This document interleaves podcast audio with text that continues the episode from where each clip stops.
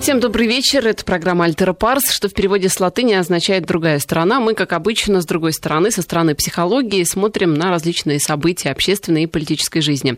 В студии Ольга Бадьева и клинический психолог, кандидат психологических наук Мария Кислева. Мария, добрый вечер. Добрый вечер. Наши координаты я озвучу для детей и родителей, потому что, наверное, они им пригодятся. 232-1559 – это телефон прямого эфира, код Москвы 495 и 5533 – это номер для ваших э, смс для ваших вопросов, для ваших мнений мнений 5533 а, и слово «Вести» в начале не забывайте. Итак, будем говорить мы действительно, ну так сложилась картина информационной недели, будем говорить о детях и о родителях. Давайте начнем с родителях, э, с родителей, в частности, с родителей суррогатных. В четверг глава Комитета Госдумы по делам семьи, женщин и детей Елена Мизулина выступила за запрет коммерческого суррогатного материнства в России. Она считает, что ребенка превращают в товар, судьба его не определена. Ну, кроме того, Мизулина опасается, что богатые родители будут пользоваться вот такими вот э, возможностями, отказываться от естественного зачатия. В общем, у нас уже есть примеры. И а, к тому же может появиться еще одна форма рабства. То есть женщины не очень обеспеченные, они будут отдавать свое тело и будут использоваться как рабыни. Мария, как вы относитесь к этой вот действительно сложной проблеме? Ну, проблема очень сложная, интересная. Э, и сам какой-то аспект, который был озвучен сейчас, наверное, ну, по мне, это самая такая неинтересная часть, потому что... Рабство не, или... Нет, я имею в виду, что за деньги или бесплатно. Угу. Конечно, приводятся доводы, что а, нужно делать это по любви, по какому-то велению сердца. Если женщина это делает за деньги, то это как-то может а, быть хуже с какой-то точки зрения, но с точки зрения психологической, мне кажется, это не так сильно может влиять на вынашивание этого ребенка. А какой потому аспект что, тогда главный? Да, потому что сам, э, важна вообще сама вот эта история, когда э, женщина вынашивает ребенка не для себя, и нужно понимать, э, что она чувствует, что чувствует родитель, для которых она вынашивает, и э, что чувствует ребенок, который получится, и как вообще с этой ситуацией разбираться.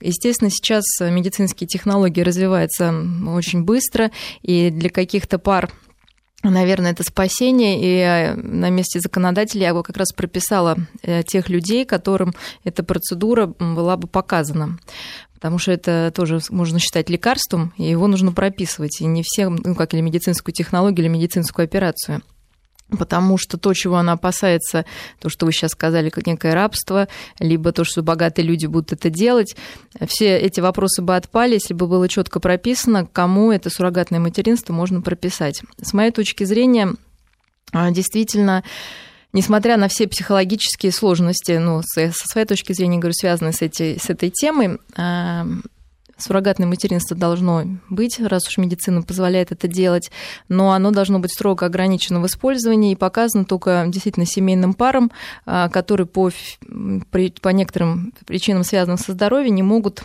а, иметь детей, не могут вынашивать детей. Например, женщины с пороками сердца. А, то есть у них все, они могут создать хорошую семью, крепкую, нормальную, но могут иметь яйцеклетки здоровые, да, которые могли бы дать жизнь э, ребенку, но в связи, например, с заболеванием сердца они не могут просто саму беременность перенести. И для них это было бы, конечно, очень хорошим выходом. А, вторые, ну или какие-то другие заболевания. Часто это может даже со зрением связано, да, как то, что когда э, женщина не может там переносить какого-то напряжения, там, ну и со прочими другими заболеваниями, почками и так далее. И тогда, собственно, вот все, что вы сейчас говорите, это как-то просто все эти вопросы снимаются, потому что действительно женщина за деньги ли она вынашивает, не за деньги, она делает действительно доброе дело, она дарит семье ту возможность, которой она лишена тоже, скажем, не специально как-то это все сделано. Когда же мы говорим, что люди а, на старости лет там, да, или вдруг для себя решили вот завести что-то вот, знаете, как такое ощущение, что как-то стало скучно им, да, как какую-то еще... Ну вот история, да, да, например, заморозила яйцеклетку 10 лет назад. Спустя 10 лет э, решили завести ребенка. А здесь как? А, я считаю, что это уже извращение некоторые. Ну, в таком в обыденном понимании, конечно, не в психологическом.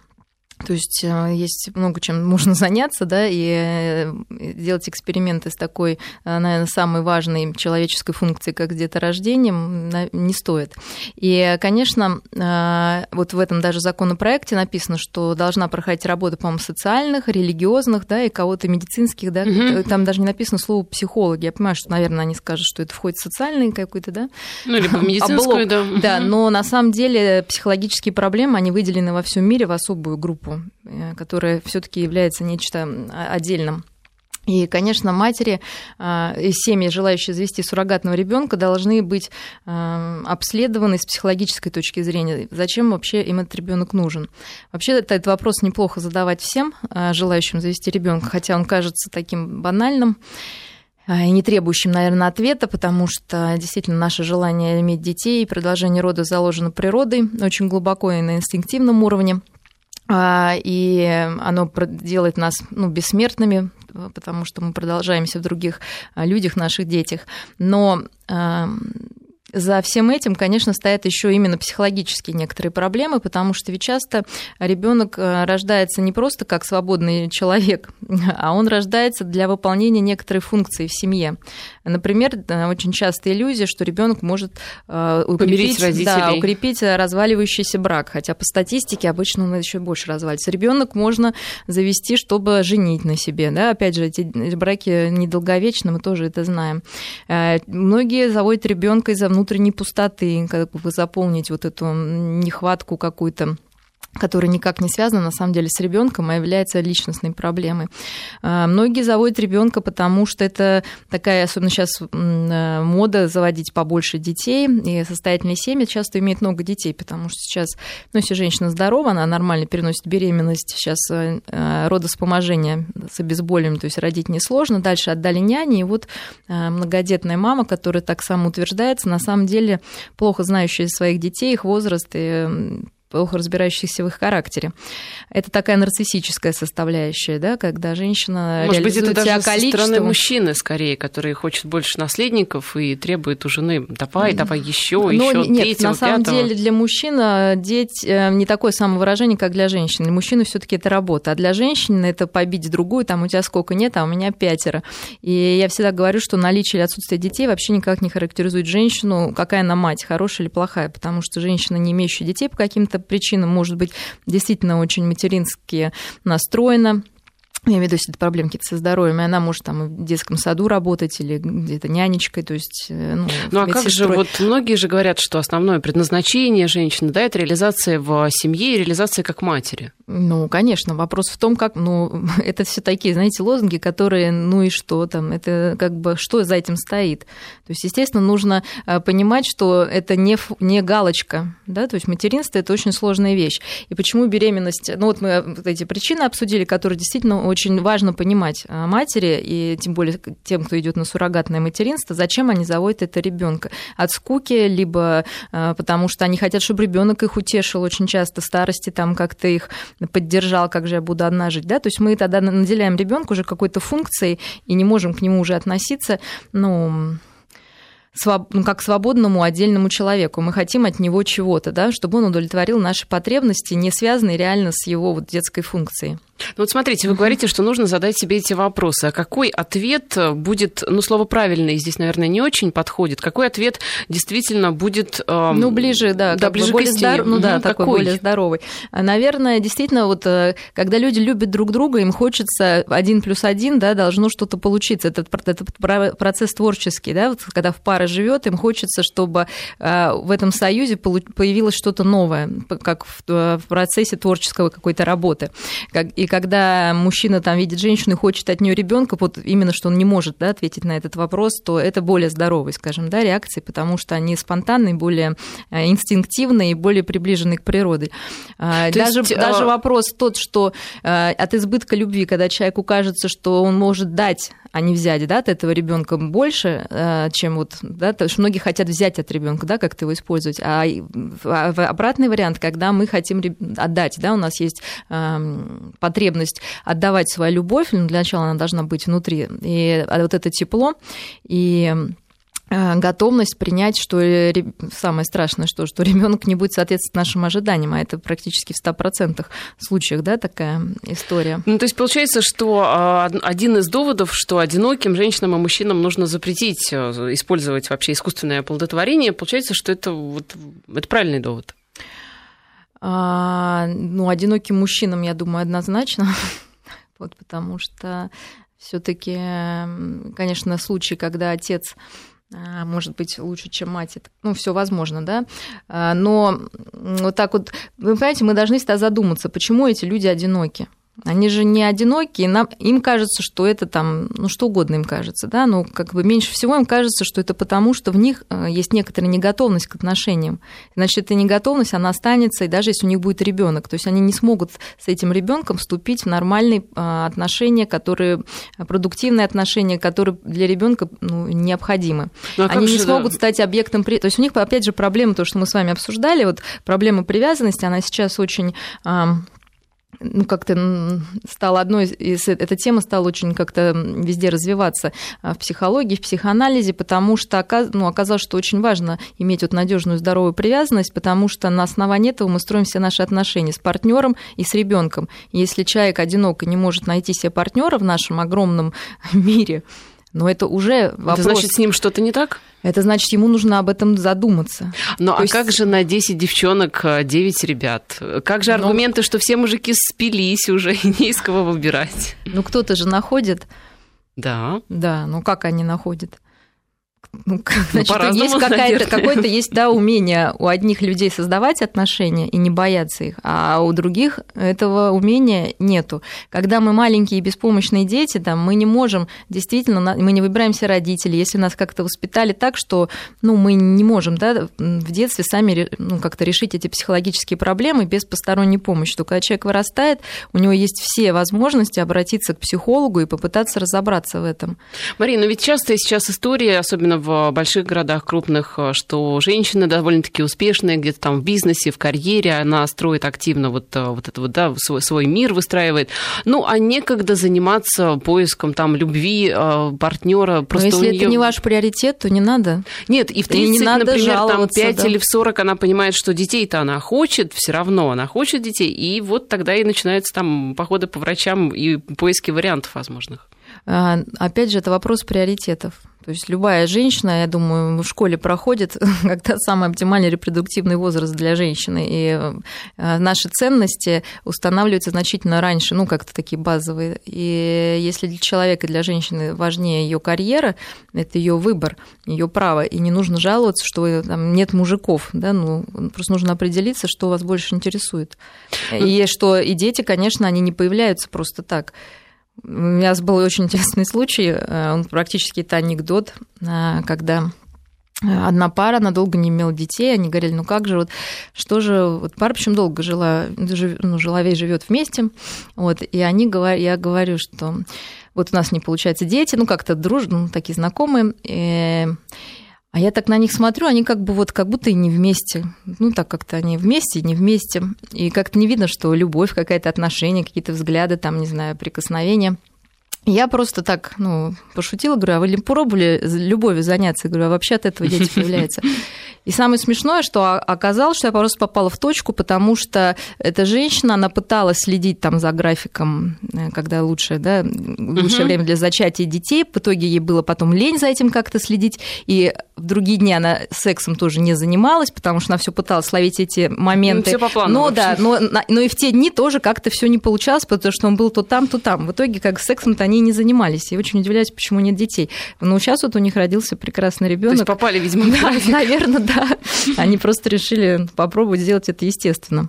Ну вот возвращаясь все-таки к суррогатному материнству, а, вот э, говорите вы о том, что по медицинским показаниям, но э, есть ведь, например, у нас детские дома, и довольно-таки много. И э, как один из вариантов решения проблемы бездетности предлагается в том числе не бежать сразу к врачу и к посторонней, условно говоря, тете, чтобы она выносила ребенка, а, например, усыновить. Ну, желание родить своего, генетически своего ребенка, оно очень понятно, потому что оно вот удовлетворяет как раз одной из целей рождения детей, это, собственно, бессмертие. Мы хотим свои гены оставить в будущем. Чтобы они никуда не исчезли вместе с нами. А, но нужно понимать, что мы также не застрахованы, что не произойдет какой-то генетической поломки там, да, или как-то это будет не так удачно, как нам хотелось бы, потому что врожденные пороки достаточно распространены, и их количество тоже растет. А, то есть э, к суррогатному материнству именно хотят, когда твои ну, собственные яйцеклетки там, да, и сперматозоиды отдаются для вынашивания именно с этой точки зрения, почему люди хотят такой способ. А, другой способ – это действительно усыновление ребенка. Мне, конечно, он кажется а, наверное, более психологически сложным в том плане, что нужно принять ребенка, который уже не совсем маленький, как обычно, потому что маленьких боятся брать младенцев, потому что не видны еще пороки развития какие-то. Вот. Хотя нужно понимать, что чем раньше, чем больше ребенок проводит в таком учреждении, тем э, больше это влияет на его развитие. Поэтому здесь такой риск такой сомнительный, да, почему люди, многие боятся именно брать малышей совсем. А, и усыновление а, Действительно, это очень благородная, но очень сложная задача, потому что в нашей природе заложено такое, ну, именно в такой в животной нашей природе, что мы должны любить свое потомство, и все остальные являются ему конкурентами. А как же не та мать, что родила? Да, это уже, ну, к счастью, вот мы люди, и поэтому мы можем возвыситься над, над какими-то вот нашими инстинктами и понять, что действительно, если мы, опять же, готовы стать надежным объектом привязанности для этого ребенка, а, то очень хорошо будет его взять, и вы действительно можете стать родным человеком для этого ребенка. И таких случаев очень много, потому что важно, а, бывает даже в семье растут нормальные дети, но объектом привязанности, то есть главным человеком, может там быть воспитательница в детском саду или или а, там бабушка, да, а не родная мать. Поэтому здесь нет какого-то противоречия, кто кого родил, да, главное стать надежной базой для этого человечка. А для этого нужно очень много над собой работать, нужно свои ожидания усмирить, нужно понимать, что действительно отдельный человек, нужно понимать, что у него свои интересы, нужно понимать, что он не будет, потому что многие же берут и говорят, я делаю доброе дело, и бессознательно ждут некоторые благодарности, а ребенок э, это и вообще любой человек это очень сложное существо, там все чувства амбивалентны, то есть параллельная любовь и ненависть может быть. И ожидать от ребенка депривированного, то есть ребенка лишенного заботы и тепла, что он будет отвечать а, любовью и заботой на вот, э, родительство, на, на, как сказать, отношение нового родителя к себе, это не всегда происходит. И тогда происходит самое страшное, вот что я бы не внесла в законопроект, когда родители берут ребенка, а потом возвращают его. Более того, они не просто его возвращают, они, чтобы как-то себя оправдать в собственных глазах прежде всего, они с какой-нибудь экспертизы его возвращают, и ребенку еще навешивают диагноз. И вот такая повторная травматизация, это, наверное, очень страшно. Вы бы запретили наверное, эту процедуру? Да, я запретила бы возможность возврата. То есть, если вы берете а не лучше ребенка... ли, а, ну, не хуже ли будет ребенку воспитываться а родителями, которые его ненавидят просто? Ну, это должно, скорее, я не на это, да, а на то, что человек должен сто раз подумать, потому что это не собачку завести и не кошечку, а, а это, завести, ну, это просто не завести, это взять ответственность на себя за человека и воспитывать его так, как ну, может быть, не так, как хотелось бы и представлялось, да, а подстраиваться под то, каким этот человек будет. Э, ну, изучать этого человека, ну, я имею в виду ребенка, но если вот все-таки воспитание главное, то а почему вы за суррогатное материнство только по медицинским показаниям? Если а, главное, как ты воспитал ребенка, а выносить его, возможно, может и другая женщина, учитывая, что у тебя действительно, например, кто-то не хочет банально портить фигуру, как бы ужасно это ни звучало, кто-то не хочет а, подвергать там себя какому-то риску, либо, ну, много, может быть, всяких причин. Я понимаю, да. Ведь, ну вот в конце концов, да, есть же, например, возможность у женщин делать кесарево сечение, если она этого очень хочет. Хотя по медицинским показаниям она может рожать сама. Они это же... тоже неправильно. Да? Всё. да, с моей точки зрения это совершенно неправильно, неверно, потому что беременность это очень важный этап я даже скажу взросления, даже не скажу личностного роста, потому что настолько сейчас инфантильные все то, что вот вы говорите, ну, не пришло бы в голову нашим прабабушкам и бабушкам, тогда, которые сейчас ну, тогда вообще... и не было, понимаете, у них базы, чтобы об этом Нет, рассуждать. но, тем не менее, это была более здоровая такая вот история, и мне кажется, даже вот это странное такое долголетие тех лет без медицины, ведь очень многие, да, рожденные до революции, да, наши без врачей прожив... в деревнях да, до, да. до 80. Вот. А, именно завязано на том, что был здоровый и дух, и вот такая закалка. К чему я это говорю? К тому, что беременность, почему я вот все таки такая самая, в самом крайнем случае можно к этому прибегать, потому что сама по себе беременность э, для женщины это вот этап внутреннего личностного роста, взросления. И хорошая мать та, которая готова пожертвовать очень многим ради своего ребенка, и это внутренний рост. А, это обязательное условие нормального материнства. Потому что если мать как бы заводит ребенка только вот для развлечения, так, ну, она ничего хорошего своему ребенку не принесет. Она даже не может показать ему пример, что можно а, действительно чем-то пожертвовать ради другого. А в данном случае это вообще ну, твоя кровинушка. Э, и во время беременности проходят различные этапы а, такого и психологического созревания, что ли, когда на первом этапе, когда женщина узнает, что она беременна, она еще не отделяет этого ребенка от себя, потому что не чувствует ни шевеления, ничего, и считает его как-то своей частью. На втором этапе а, женщина уже понимает, что в ней живет другое существо, когда чувствуется шевеление, и это такой важный очень этап, потому что это этап фантазии, какой, кто это должен быть, а, это этап подготовки к материнству, очень важный, который потом поможет формированию нормальной привязанности. И третий этап, это уже ближе к родам, это а, вопрос сепарации и отделения от этого э, ребенка от себя, что на самом деле бывает очень для многих болезненно, потому что женщины, чувствующие внутреннюю пустоту, также используют ребенка как некоторую для того, чтобы себя заполнить в прямом и переносном смысле. И вот такие э, вяло текущие роды, как бы и задержки родов очень часто объясняются именно нежеланием вот этого разделения, потому что тогда опять мать может почувствовать пустоту и потом страх увидеть своего ребенка, который может не совпадать с ожиданиями. Но ведь суррогатная мама, у нее ведь тоже возникают, да, все эти этапы, она их проходит? Конечно, конечно. И именно поэтому считается, что суррогатная мама на самом деле это самый тяжелый в психологическом плане вот эм, случай. Слу, ну да, случай из троих, да, ребеночек маленький, угу. э, родители, ей тяжелее да, всех. ей тяжелее всего, и существуют техники, которые нацелены на то, чтобы она не привязывалась к этому ребенку.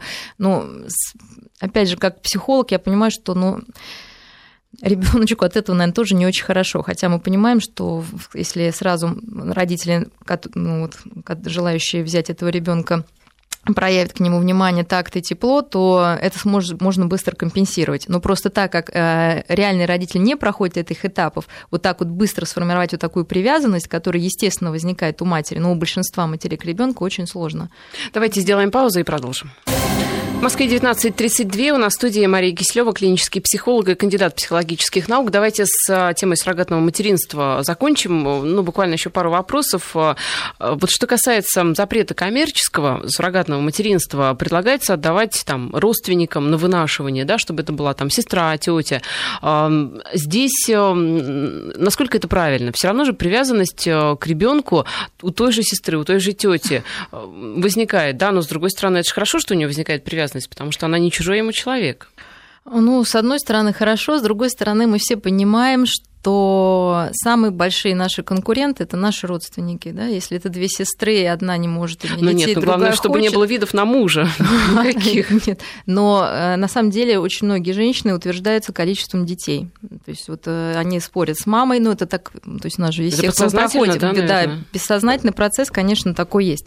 И с одной стороны, конечно, вот поэтому мне не очень понятно. То есть формально, с формальной точки зрения, да, понятен смысл, что тут эксплуатация женщины, а тут это по доброй воле. И э, для чего, собственно, это делается? Потому что многие матери-то суррогатные, по, по большой процент потом отказываются отдавать этого ребенка а, родителям. Угу. А тут вроде как он остался все равно в этой семье, да, и вот как-то, ну хоть, ну хоть как-то какая-то защита, видеть, да. да, да, да, защита и все такое. А, поэтому с психологической точки зрения я никаких преимуществ не вижу. Есть скорее какая-то формальная, может быть, вот... этические какие-то, но я не буду за, за это отвечать. Да, с психологической точки зрения я не вижу, скорее наоборот, это будет такая какая-то сложная конструкция внутрисемейная, Вот, потому что действительно женщина, не, которой нет детей, она не может их иметь, к сожалению, без э, дополнительной психологической поддержки она себя чувствует, как бы она говорила, что это не так, ущербной, и если ее сестра, с которой, ну, все равно, я говорю, эта конкуренция, она бессознательно существует более успешно, тем более в таком важном деле, может что-то там сыграть. Я понимаю, сейчас это вызовет, наверное, очень много гнева у людей, мало а, не очень, которые в контакте с собой, но нужно честно признаться, что так очень часто бывает. Ну, вот все-таки а, что чувствует женщина, которая собирается стать суррогатной матерью? Понятно, что, наверное, основной мотив это деньги почему люди соглашаются.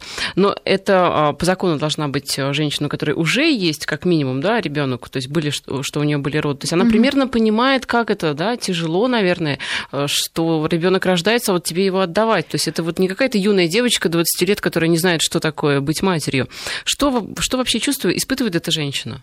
Ну, все зависит от общества, действительно, в котором все это происходит. Мы знаем, что сейчас очень развит туризм, когда в Индии там, или в Таиланде, где вообще деторождение является настолько естественным, естественным и настолько каким-то ну, проходным моментом. Да, проходным моментом, что и смерть и рождение детей там еще находится на таком уровне, что а, ну, в общем, больше, там все проще, меньше, да. да. Там, наверное, это проходит несколько легче, но именно потому, что люди как раз умеют переживать вот э, и смерть, и рождение как-то более эмоционально, не как у нас, когда многие чувства запрещены.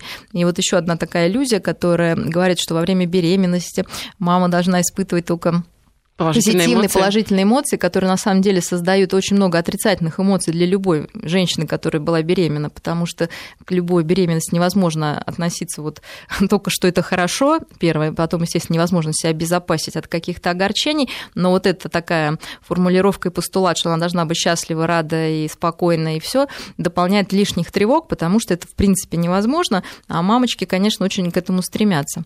Поэтому, и это самое, самое смешное, что это не учит наших детей и младенцев в будущем справляться с этими отрицательными эмоциями, с которыми они в любом случае столкнутся. То есть они учат их заталкивать куда-то внутрь, замалчивать, и все. Значит, что может испытывать мама, ну, женщина, испыт... вот, э, вынашивающая ребенка для другой? Конечно, без работы специальной психолога, которая могла бы компенсировать э, именно вот все сложности, ей будет трудно. Либо она должна дистанцироваться, то есть такую изоляцию провести от вот не привязываться, да, да, а не, не привязываться это как? К сожалению, я беременна, но это вроде да, да, да, без биологический еще процесс, кроме психологического, угу. потому что наши гормоны, конечно, заставляют нас просто волей-неволей привязываться к этому ребенку. То есть так заложено природой, чтобы мы там от него не отказались и все. Поэтому действительно сложно. И основная, вот, насколько я понимаю, за Западе, ну где-то там в других странах, где это разрешено работа, но не в Индии, я думаю, вот, а идет именно на работу с этой мамой, чтобы она спокойно пережила вот именно расставание с этим младенцем. А, но, наверное, есть такой тип женщин, которые уже действительно родили себе детей и понимают, что больше они просто воспитать не смогут, а родить бы они могли. И действительно можно оказать такую услугу. То есть это более, наверное, такая зрелая вещь, чем вот просто подзаработать или как-то вот между а делом Что сделать. испытывает мама, которой не было, не было детей, беременна она не была, и тут вот раз, и неожиданно, спустя 9 месяцев, откуда-то не возьмись, вот он маленький человек. Ведь вы правильно говорите, что беременность – это такой ну, важный да. подготовительный этап, что ты привыкаешь постепенно, что вот скоро появляется новый человек в твоей жизни. Я что вот что тебя... думаю, что, конечно, у нас развивается очень медицина, и это все здорово, ну, я не могу сказать, что меня это пугает как-то или страшно, что-то эти все технологии, это хорошо, но просто совсем запаздывает психологическая как-то подготовка ко всему этому. если мама будет знать, как, как ребеночек, что он, как он себя чувствовал, если с мамой обсуждать, какой он, ну как-то настраивать на нее, что у нее уже этот ребенок, ну практически у нее он есть, да, он где-то растет, он что-то уже чувствует. И если она будет в контакте с этим, если она будет размышлять, фантазировать об этом ребенке, но ну, можно это и в паре просто делать, разговаривать об этом. Потому что многие же что еще боятся, а вдруг не получится, они начинают скрывать вот это все. Еще один аспект мы потом поговорим быстренько про окружающих, да, и про тайну вот этого всего дела. Вот, конечно, ей будет очень сложно принять вот так вот раз и получить, распишитесь, тем более, что ребеночек как бы грудное Одна вскармливание, штука. да, грудное вскармливание невозможно, которое да, тоже очень объединяет. И, да но это все не страшно, потому что на самом деле есть такой э, термин, который э, вел английский педиатр и психоаналитик Винникот, который говорит, рассказывал о холдинге. Холдинг это то, вот, как мы держим ребенка. И на самом деле грудное вскармливание само по себе, конечно, важно, там все это понятно, но как мы держим ребенка во время кормления, неважно грудного или искусственного, более даже важно. Многие матери делают, кормят грудью, потому что это более удобно, чисто с такой практической точки зрения, что не надо там ничего а, кипятить, там засунул там сиську в рот, там, да, и вот, и при этом она может заниматься чем-то еще. То есть это кормление будет значительно менее полезным в эмоциональном плане для ребенка, чем кормление из бутылочки, когда мама кормит малыша, держит его нежно, а, надежно, смотрит на него и взаимодействует в этот момент. Поэтому здесь не нужно тоже комплексов, нужно понимать, что нужно этим родителям объяснять, вот э, психологические аспекты развития младенца. И внутриутробные некоторые, они тоже существуют. И, конечно, после рождения, потому что, а, к сожалению, в большинстве случаев естественная мать, она интуитивно, есть такая материнская интуиция, чувствует, что нужно ребенку. Такая мать может этого не чувствовать, тогда поэтому ей нужно дать знания и инструменты, как обращаться с этим младенцем, и постепенно, конечно, привязанность формируется, и будет все хорошо. А вот вас как психолога не пугает, вы говорите о развитии медицины таком стремительном, не пугает ли вас а, такое развитие медицины? Потому что ведь все равно, наверное, меняются люди. Ведь раньше мы, ну, как не дал Бог детей, да, вот как раньше в деревне вы затронули эту тему, ну и не дал, да. А здесь ведь как-то по-другому. Можно ну, там дал, и но доноров все мечтали, да, и, дед, и, конечно, сказки о Снегурочке, там, да, когда не было там детей там, и так далее. И потом Снегурочку некоторую сделал, но тоже все плохо кончилось, да, не научили девочку, что прыгать нельзя через огонь. Даже как-то такая, да, девочка депрессивная была очень. А, потому что, видимо, что-то все таки было, да, нарушенного взаимодействия. А, что меня, меня не пугает это? Я еще расскажу, меня расстраивает, что не догоняет ну, как-то понимание понимание, что есть еще психологический аспект, что биология это еще не все и физиология. И то, что растет количество депрессий с каждым годом, а депрессия потом в итоге становится часто основанием для каких-то соматических заболеваний, и все равно мы не обращаем на это внимание. А, то есть сейчас изобретают таблетки долголетия, все. Но просто то, что мы видим, что с какого-то возраста очень большое количество людей просто впадает в депрессию. Им это отвоеванная жизнь, непонятно у кого, просто ну, не всегда понятно, что с ней делать. А, и вот это меня как-то то есть я даже понимаю, что вечная жизнь, наверное, невозможна, потому что пока человек не научится ее использовать, использовать себя как-то продуктивно, творчески, а для этого нужно над собой работать, а не просто пользоваться вот медициной, пользоваться тем, что есть. Ну и о тайне вы еще хотели поговорить, да. почему скрывают? Да? да, конечно. А, самая большая еще такая этическая проблема и психологическая это то, что усыновленным и суррогатным детям не говорят. Да? И, например, сейчас тоже в этом законе, по-моему, там 100%, ну, тайна какая-то там должна охраняться. На самом деле я думаю, большинство психологов понимает, что любая тайна – это плохо. А, не, а, почему люди и родители создают тайны? Потому что они сами не уверены в том, что это было хорошо, что это было правильно. У почему, например, они, а, дети, которых берут из детских домов, просто не хотят, чтобы дети знали, что это не их родные мама и папа, потому что, ну как? Ну почему? Ну, почему? Боятся, возможно. То, чего боятся? Боятся, что ребенок скажет, ах, если вы не мои мама и папа, я пойду искать своих настоящих. Мне ну, это же интересно, да? Где они, что, что с ними, Дело в том, что если это происходит в подростковом возрасте, а э, очень мало семей, которых эта тайна действительно сохраняется. Все равно когда-то это становится явным, и очень часто это становится явным. А, но вопрос даже не в том, что становится явным или нет. Когда люди живут в семье, самые близкие люди живут в таком состояние, что что-то от кого-то утаивается, это все равно считывается на бессознательном уровне. И считывается это так, что есть что-то страшное, запрещенное, плохое, э, то, с чем я не справлюсь, и, и родители не справляются, да, и поэтому мир какой-то вот лучше, знаете, никуда не вылезать, потому что все как-то жутко и не страшно, и непонятно. А рассказывайте, когда лучше, в каком возрасте? А, когда дети реально начинают интересоваться своим происхождением. То есть обычно это дошкольники, которые спрашивают, как и кто там появился. То есть не нужно специально одевать там, я не знаю, пасхальную рубашку, сажать ребенка и говорить, что я сейчас с тобой поговорю об очень важном. То есть когда ребенок в каком-то разговоре может спросить, что а как, ну, дети все спрашивают практически, это если нормальные отношения, вот а, про откуда дети берутся? Откуда берутся дети, да. Можно рассказать, что есть разные способы, откуда берутся дети. Бывает, что просто вот живет мужчина и женщина, у них рождается ребенок. Бывает, они не могут, они дают свои, а, ну, я, например, своим детьми говорю, семечки, да, а, что вот папа дает семечку, вот мама животик, вот вырос ребенок, да, это в нормальной ну, как бы в стандартной ситуации. Тут вы можете сказать, что вот папа дал семечку, мама дала семечку, вот, ну, да, мы вот в животике там у тети какой-то, там вот ты вырос, и вот нам тебя дали. Но мы ждали именно тебя, мы хотели тебя, вот ты наш любимый. Если это ребенок, который из детского дома а, взятый, да, усыновленный, тоже можно рассказать, одно что дело, это разные, что... разные как бы способы, да. Смотрите, они... одно дело говорить, что ты наша семечка, ты выросла, а другое дело говорить, что вот э, ты не наша семечка. Ну, значит, нужно сказать, что э, нет. Про, кстати, про усыновленных детей есть миллион книг, которые вообще в доступе. И вот как, как раз с суррогатными там э, меньше, да, там больше хотят скрыть, потому что это легче скрыть. А с усыновленными детьми там больше информации, больше способов, как это делается. И тоже ребенку спокойно. В 3-4 года для ребенка все естественно. Если не говорить, что это плохо и неправильно и стыдно, да, то есть можно сказать, что да, есть мама, но вот, ну, как-то объяснить, да, просто причины могут быть разные. Там, может, погибла, там, или она не смогла тебя взять, поэтому мы тебя взяли, мы тебя любим, но мы ждали тебя, и опять же нужно показать, что именно этот человечек был Ты у нас очень самый важен. любимый. Да, да, да прервемся и продолжим.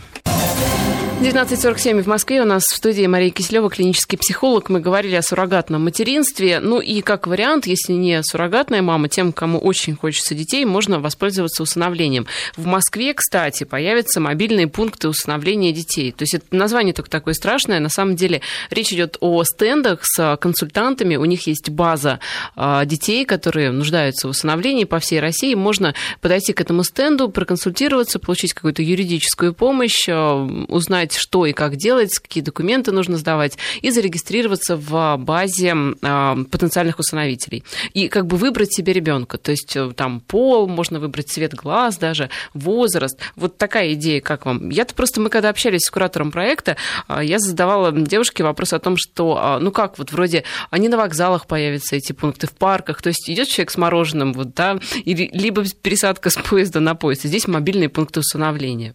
Будет вообще это действенно-то? Ну, для меня это так. Либо это лучше, чем ничего. Ну, э, нет, конечно, это лучше, чем ничего. Мы вот скажем, все, мы с этим согласились. Но опять же, вот так вот между делом пойти зарегистрироваться, что мы хотим стать родителями, смотрите, вы же говорите, это что равно, это что, знаете, стихийный, шаг. да, для меня это вот как напоминает, как стихийный э, птичий рынок. Когда вы идете около как раз вокзала, и там вот котята какие-то вам предлагают, собачки там все. И очень многие, особенно женщины, ой, Вась, купим собачку там, да, ну вот купим собачку. Но если это просто как ознакомительная какая-то акция, э, и потом этих родителей будут все-таки строго проверять на вообще ну, будут, на реальное конечно. желание, да, тогда, может быть, это еще и ничего. Но я думаю, что, конечно, к этой проблеме нужно а, нет, просто у нас сейчас бытует мнение, что лучше отдать в любую семью, и это везде вы это да, увидите Нежели да. в детском доме ребенка испортить. Доме, да. А, я, например, не могу с этим согласиться, потому что не нужно отдавать ребенку в любую семью.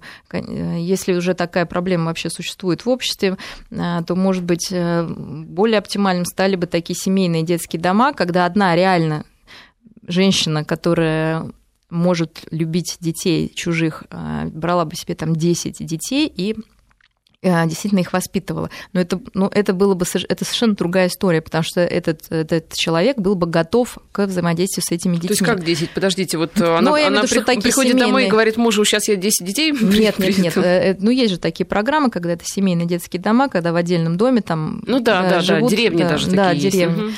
То есть вот этот вариант, наверное, более оптимален, чем просто отдавать детей, потом бы их возвращали, потому что это повторная травматизация, нам вообще сложно представить, насколько это травматично.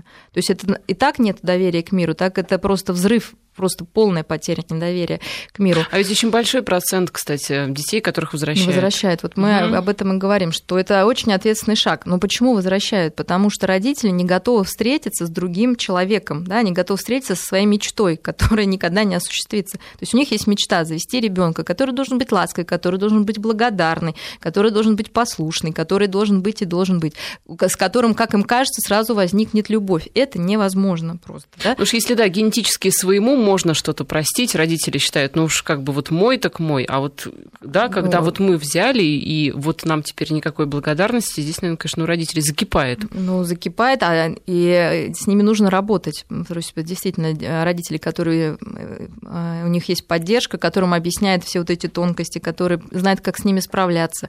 А, это они с этим могут справиться, то есть ничего страшного нет. Я лишь призываю к тому, что это, а, ответственно, б, над этим нужно работать, что это не так просто и весело, и легко, как может показаться, что это действительно сложная работа. И как один психоаналитик вообще сказал, сложно быть мать. Он был американец, да, он сказал, сложно быть мать. Понимаете, это сложно быть матерью, потому что у нас постоянное чувство вины, что мы что-то сделали не так. Потом у нас злость на этого ребенка, который сложно признать, и мать ее скрывает, и потом опять же мучается. Потом нам всегда, конечно, хочется, что вот он был такой, как вот мы и хотим, а вот он такой вот и хочет сказать, паразит не хочет, чтобы он был такой. А если это приемный ребенок, и ты можешь спенять еще на какого-то родителя, думаешь, что это не я виноват, там, а какая-то его дурная наследственность, и опять же винить себя, зачем я его только взял, ситуация усложняется. И у, у приемных родителей, конечно, отсутствует и такая спонтанная вот именно материнская интуиция, особенно, ну, особенно в первое время, которая позволяет ну, большинству родителей справляться со всем с этим. И опять же, нет подготовительного этапа такого, как беременность. Он же появляется неожиданно. Да, ну, поэтому даже должны ходить. Ну, в принципе, они же на самом деле, когда устанавливают, много сейчас и школ, и все, то есть идет прогресс, и это очень хорошо. Но вот не нужно упрощать, что ли, сейчас, сказать, что нет, давайте сейчас всех раздадим, аж бы куда. Потому что, ну, это... Ну, бумажную эту волокиту как раз, наверное, можно чуть-чуть упростить. Нет, а вот что касается психологической, конечно, то да, там, готовность да. должна быть и угу. желание обоих родителей. А, Еще новость, э, которая тоже связана с детьми. А, уже некоторое время, а, вернее, скоро появится, по крайней мере, обещают сотовые операторы, услугу слежки за детьми в режиме онлайн. То есть в школах предполагается устанавливать видеокамеры, и вы, помните, вот были же такие смс-тарифы, вернее, мобильные такие тарифы, что вы знаете, где ваш ребенок ребенок, можно как-то за ним поставить слежку. А здесь вы еще будете наблюдать за вашим ребенком. То есть камера, которая стоит, э, например, в классе, э, она транслирует, э, что делает ваш ребенок на уроке, у кого он дергает за косички, кому он йогурт наливает в портфель, и хорошо либо плохо он себя ведет. То есть вот такая вот как бы система онлайн-слежки для родителей за детьми. Одно дело, когда ребенку там 7 лет, а если ребенку лет там, ну, не знаю, 15-14, он уже там с девочками как-то хочет общаться, то как отнесутся к этому дети? Детям? Ну, я думаю, что вот как раз многие приемные родители захотят да, такую историю, потому что вот этой спонтанности и недоверия оно будет. А вот если связать это с предыдущей темой. А у меня возникает вопрос к родителям. Э, э, вот э, что вы хотите увидеть? Вот что вы хотите увидеть? Как бы... Дошел ли до школы, да. например? То есть, если это действительно в целях безопасности, и вы так не доверяете окружающей среде, ну, наверное, это тоже как-то, честно говоря, странновато. А, но если вы вообще просто хотите вторгнуться в личную жизнь вашего ребенка и наблюдать все, включая действительно, кого он дергает за косички, но не знаю, мне кажется, что это очень неблагоприятно будет влиять на вашего ну, ребенка и подростка. И на вас самих, наверное, Но ну, прежде Я всего. думаю, что это выберут те люди, которым это может быть сейчас такой тест, как бы, да, если человек сказал, о, классно, я теперь буду все знать, то обратитесь к психологу. Может быть, вам лучше о себе что-то узнать, а не о вашем ребенке.